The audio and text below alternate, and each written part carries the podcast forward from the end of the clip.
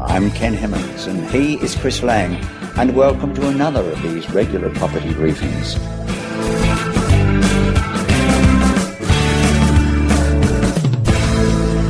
Again, a warm welcome to you, Chris.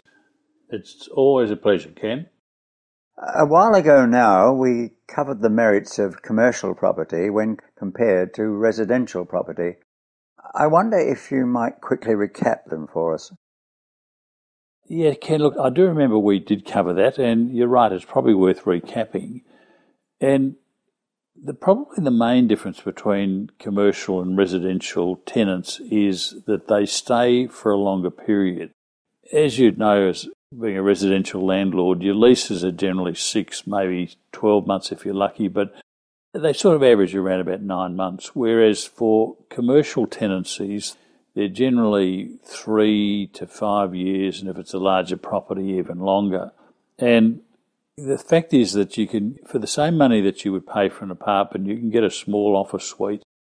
And therefore, in having a longer lease, it gives you a great deal more security as far as the predictability of your income is concerned.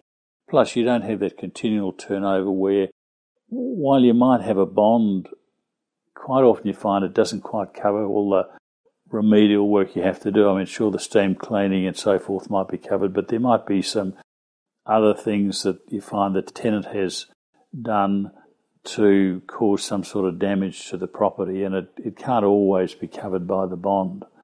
But there's just the inconvenience and annoyance of having that continual turnover of tenants that a commercial property affords you that greater period in the length of the lease.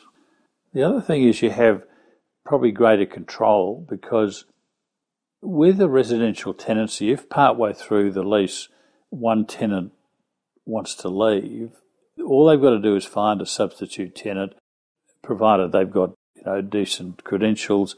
They swap them over, the previous one leaves, and then the new party takes over. Whereas with a commercial lease, you have some or have considerable rights. Firstly, they have to seek your permission in writing to assign the lease.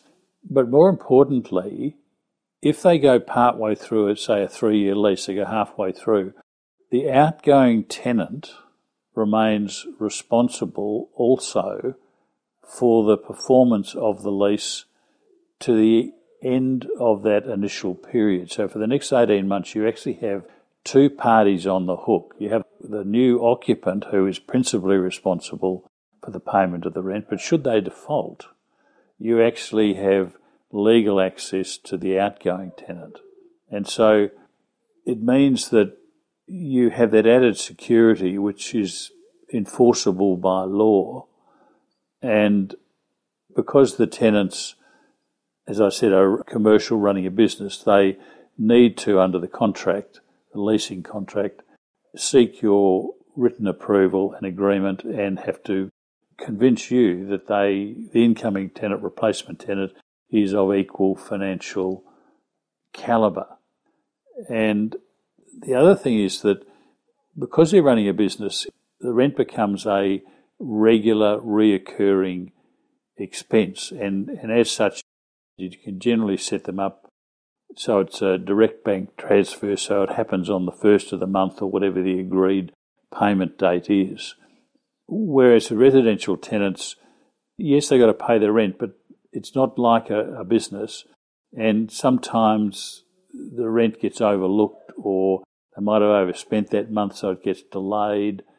And rent is not necessarily seen as a, unfortunately, a prime cost for residential, whereas with a business, they realise that without the premises they operate in, they can't run their business. So it just adds a more commercial aspect to the, um, the rental payment process. Furthermore, with residential property, you might get a 5% gross yield, but by the time you take off your rates and your water rates and insurance and land tax and, and things like that, you're lucky if you end up with a three, three and a half percent net yield. But with commercial property, the leases are structured so that the tenant will pay those outgoings, including things like body corporate, as well as the rates insurance and so forth. So, therefore, you'll end up with a, a net yield depending on you know, if it's retail, it might be a 5% net yield. If it's industrial, it could be a 9%. But let's say a, a 7 to 8% net yield compared to a 3 to 3.5% net yield. So, as I said, for the same sort of money to buy it, you can end up with a much better return. And, you know, that also has the added benefits that with commercial property, your depreciation benefits are far greater than for residential property. Even if you have a, a strata title office, you get to depreciate your share of the lift, the security system, all that sort of infrastructure. And so not only do you get a, a higher net return, you're able to claim far more by way of depreciation allowances. And even if you, you decide to neutrally gear the property as opposed to negatively gear, for tax purposes, you will have it negatively geared. So depreciation is a non cash deductible outgoing. So you don't actually incur it as an outgoing as you might with other expenses, but it allows you to shield a significant portion of your rent for tax purposes. Plus, as I said, not only they pay the outgoings, but the tenants maintain the property. Now, depending on whether it's part of a larger building, sometimes the tenants may speak to the managing agent and have them organise the repairs that might be necessary, but they, under the lease, will be responsible for those. But also, in the general upkeep and presentation of the office, it's in the tenant's best interest to keep it looking good because that's their showcase to the public, so to speak. And, and therefore, if something needs painting, they'll paint it. You know, if the toilet blocks, well, unlike a, a tenant who can ring up and get it fixed and even on the weekend can call their own plumber uh, if the agent can't be contacted and get it fixed. That's something the commercial tenant is responsible to either arrange a plumber themselves or call the managing agent and have the, the managing agent fix it. But it's unlikely to happen on the weekend because most commercial premises aren't occupied on the weekend. So there are, you know, a large number of variances, all of which would lead to a, a more simplified landlord tenant relationship and certainly reducing the angst as far as you're concerned. While a higher net yield is clearly attractive, what else should investors be mindful of? Yeah, there are a few things that should be considered. And look, location is important.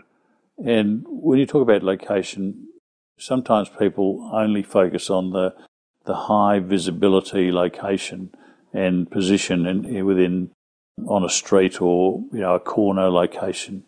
But sometimes location has got more to do with the proximity to other commercial properties of a similar nature.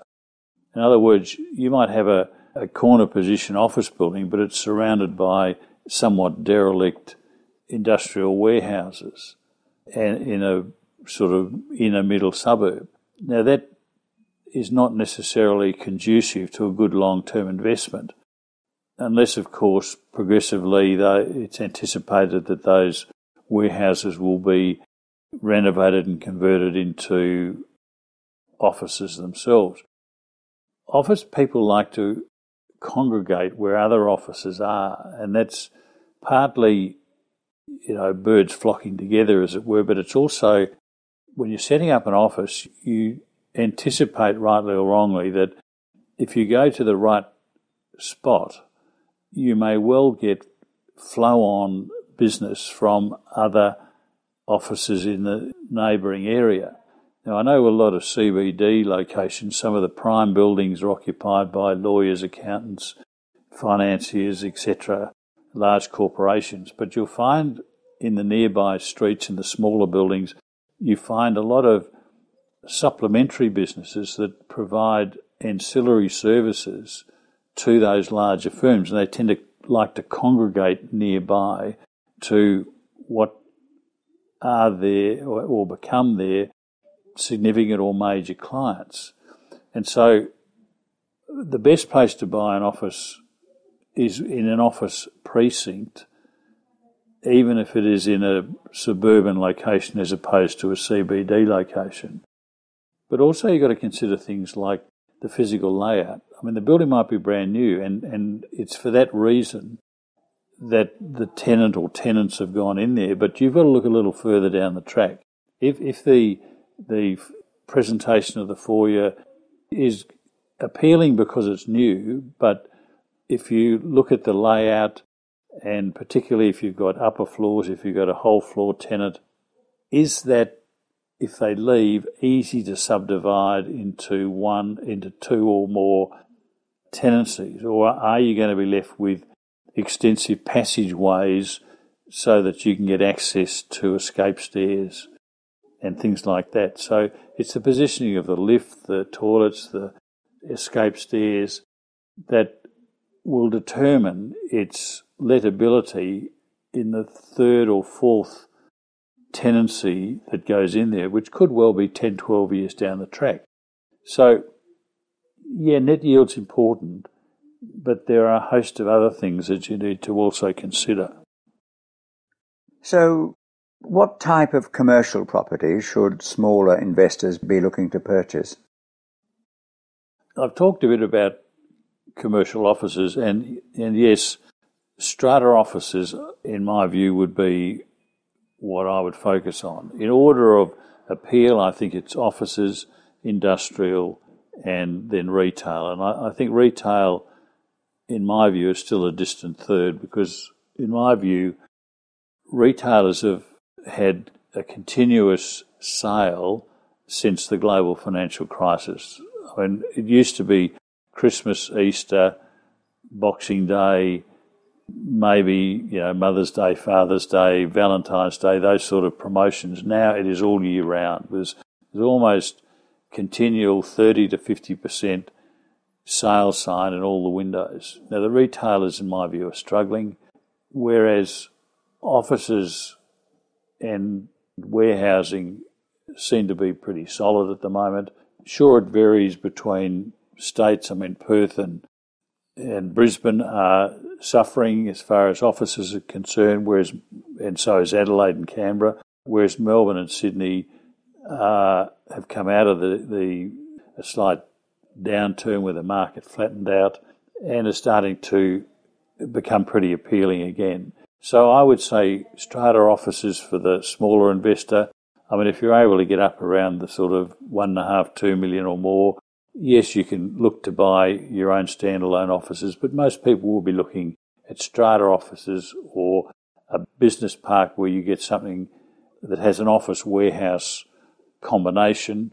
And I'm talking not a token office, I'm talking somewhere like at least 40% offices, 60% warehouse, where it could well be the head office for a retailer in, the, in that has a lot of inner city or CBD locations, and they carry what they call as top up stock in the inner suburban warehouse behind their, their head office where they can, if there's a run on any particular one of their outlets, they can quickly top it up. Their main warehouse being further out in the outer suburbs of a capital city. So it's strata office if it's just offices or an office warehouse component. And that's what I would feel would be your best choice.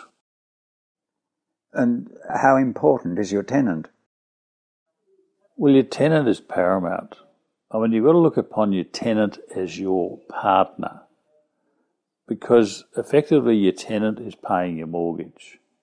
I mean, yes, they pay rent and they pay outgoings, but effectively that's what's keeping you afloat as far as your mortgage payments are concerned.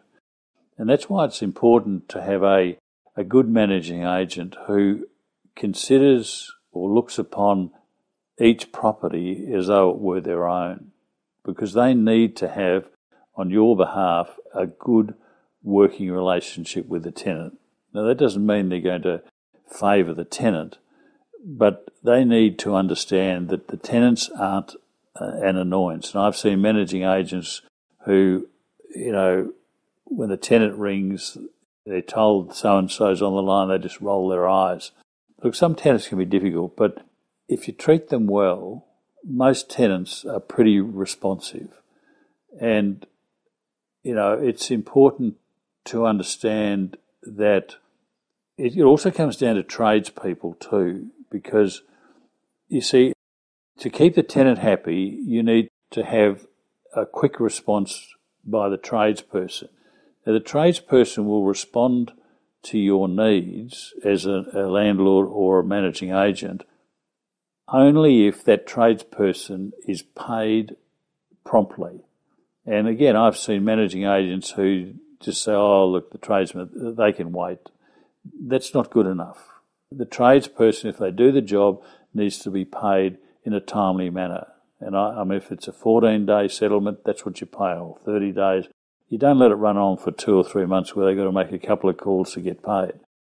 Because if you pay them on time, and probably even ahead of time, and that assumes the money is there, but if, if the tenants if the rent isn't there by the tenant, you as the landlord need to provide the agent with the funds necessary on an interim basis to to pay for the contractor to do the work. The lease might provide that the tenant pays, and ultimately they will. It'll be added to their next bill and they'll reimburse you. But the important thing is the tradesman gets paid because then, if there is a genuine emergency and he's been paid or she's been paid promptly, they will respond and help out you and your managing agent to resolve the particular emergency with the tenant. Then the tenant's happy, and, and it's all important because it's no good just fussing over the tenant in the last few months before a lease renewal or a rental review. tenant's not stupid. If your relationship, and it starts the moment you take ownership or the new lease begins, you have to build and maintain that relationship with your tenant. It's paramount. And what safeguards are needed when buying a property with an existing tenant? Well, let's step back. When you put a tenant in, you are entitled to and can carry out significant investigations and credit checks and so forth. When you inherit a tenant upon buying a property, you would like to think that you can assume that the previous landlord, the vendor, has carried out those sort of checks because under the current privacy laws, there's a limit to what you can do as a an incoming new owner. Now, sure, you can carry out a, a commercial credit check, and this is something that your lawyer should do on your behalf as a matter of course. But unless the tenants are in default of a loan or have had a court judgment against them, this is probably won't provide you with a lot of very useful information. And what I find your best guide is, is probably to inquire of the selling agent as to the timeliness of the tenant's payments over the last six months, as to establish whether or not they are or have been in arrears. Now, the managing agent is obliged to tell you that. They can't and let's assume the selling agent is the managing agent, they may not be, in which case you can then inquire of the, the managing agent, and if they're half smart and they would like to continue managing the property, they'll they'll be forthcoming and, and assist you and whatever you need. It may be that there is no problem; they have paid regularly, and you may be able to obtain copies of the past rental statements. Again, privacy issues come into play here, but the agent can certainly advise you whether or not there has been a problem. Having said that, I find the best comfort you can take is generally provided by ensuring an appropriate rental guarantee has been included as part of the existing lease terms and conditions. Now, as a guide, you would expect a bank guarantee for three to four months of rental outgoings and GST for a three year lease. For a five year lease, I would have thought five to six months rental and outgoings and GST would be appropriate. And if you've got an eight to ten year lease, probably around 12 months bank guarantee for rent outgoings and GST. You see, nowadays personal guarantees are useless because most of the directors will not be holding assets in their own names. They're either in other entities or in their wives' names or whatever. Plus, personal guarantees, they're pretty hard and costly to enforce through legal action. It gets pretty messy. And what I'm finding is that even if the, the tenant may only be have been in existence for a couple of years, it may be a when I say a startup, a couple of uh, people have left a, a large firm, it might be a legal accounting or whatever, and decided to go out by themselves. And it might not even have been the same discipline they were in. But they have probably for the past four or five years been earning some very good money, put aside a number of assets, and it, they may have a beach house or something like that, which is providing the security for the bank guarantee. And all you want is that security. The fact that they don't have any history is irrelevant because if you have a you know six month bank guarantee and the tenant defaults, you've got coverage for the default. You can then go out and find a new tenant, pay for the advertising, pay for the letting fees, and probably even have some funds left over to cover a rent free period that you can offer the incoming tenant. Now, the beauty with a bank guarantee, unlike a bond, is that you are in full control. Now, I suggest either your agent can hold it or maybe your solicitor, but they're made out in your favour, the bank guarantees as the landlord, and it's triggered by the fact that the, the tenant is in breach of their lease and causing you financial problems. And you can literally walk into the bank and present it, and they are obliged without question to pay the money across to you. Now, you have to have a legitimate reason to do it. You can't just capriciously call up the bank guarantee. And if, in fact, at the end of the day, having met all your costs, and you do need to do what's called mitigate your loss, you can't simply sit around and leave the premises vacant and expect to claim under the bank guarantee. But if you do everything right, you claim all the, the out of pocket expenses in finding a replacement tenant to put you, in legal terms, in the same position as you were before the default. If you've done all that and there's money over, that then needs to be returned to the tenant, but uh, the outgoing tenant. But what I'm saying is that the bank guarantee gives you a lot of comfort and allows you time and the funds to find that replacement tenant. You mentioned location earlier. Should investors stay within the metropolitan areas around our capital cities, or are some of the regional areas now starting to look attractive?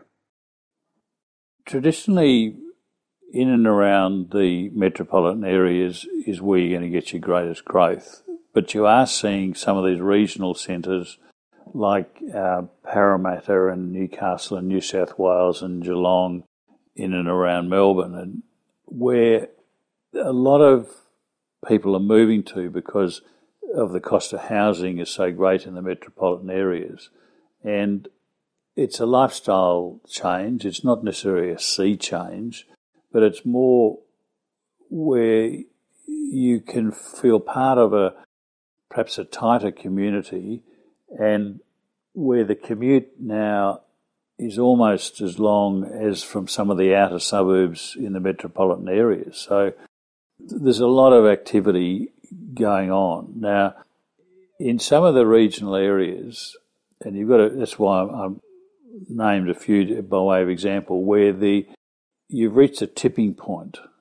And you see, some people go to these regional areas that may not be my first choice and say, well, look, I can get a return of income return of nine and a half, nearly 10%. Now, what you need to realise is, and I think in a couple of the earlier podcasts we talked about, for commercial property, your overall return, income and capital growth combined, is generally about 12% per annum. And that's over the long term. There are going to be ups and downs depending on the economy, but over the long, long period, long term, it's about 12%. So if you're getting a 10% income yield, that means you're really only getting a 2% capital growth.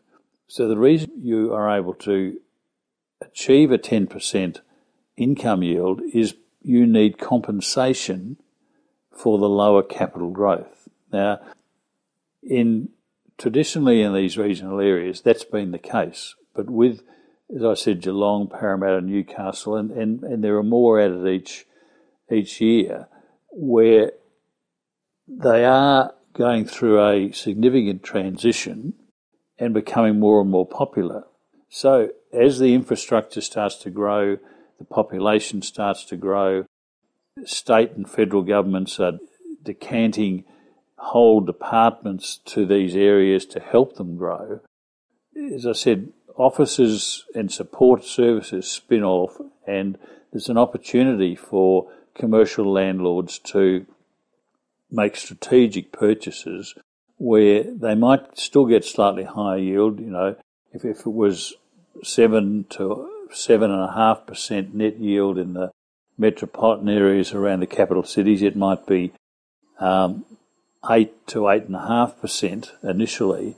But as things grow, the yield will drop because the demand increases. So the yield will come back closer to a metropolitan yield. And so, it, again, it's a matter of getting advice, having the right consultants, identifying trends, and therefore taking a strategic advantage. So the opportunities are certainly there in the regional centres. You just have to make sure you choose the right regional centre and then the right property, both as to type and location within that regional centre. I realise we may have covered a, a number of these issues during several earlier podcasts, but I, I always think it's useful to revisit them every now and then. Look, again, even seasoned players need reminding of the basics from time to time because that's what helps to build and preserve their ongoing success. yes, I agree. And I look forward to catching up with you again next time.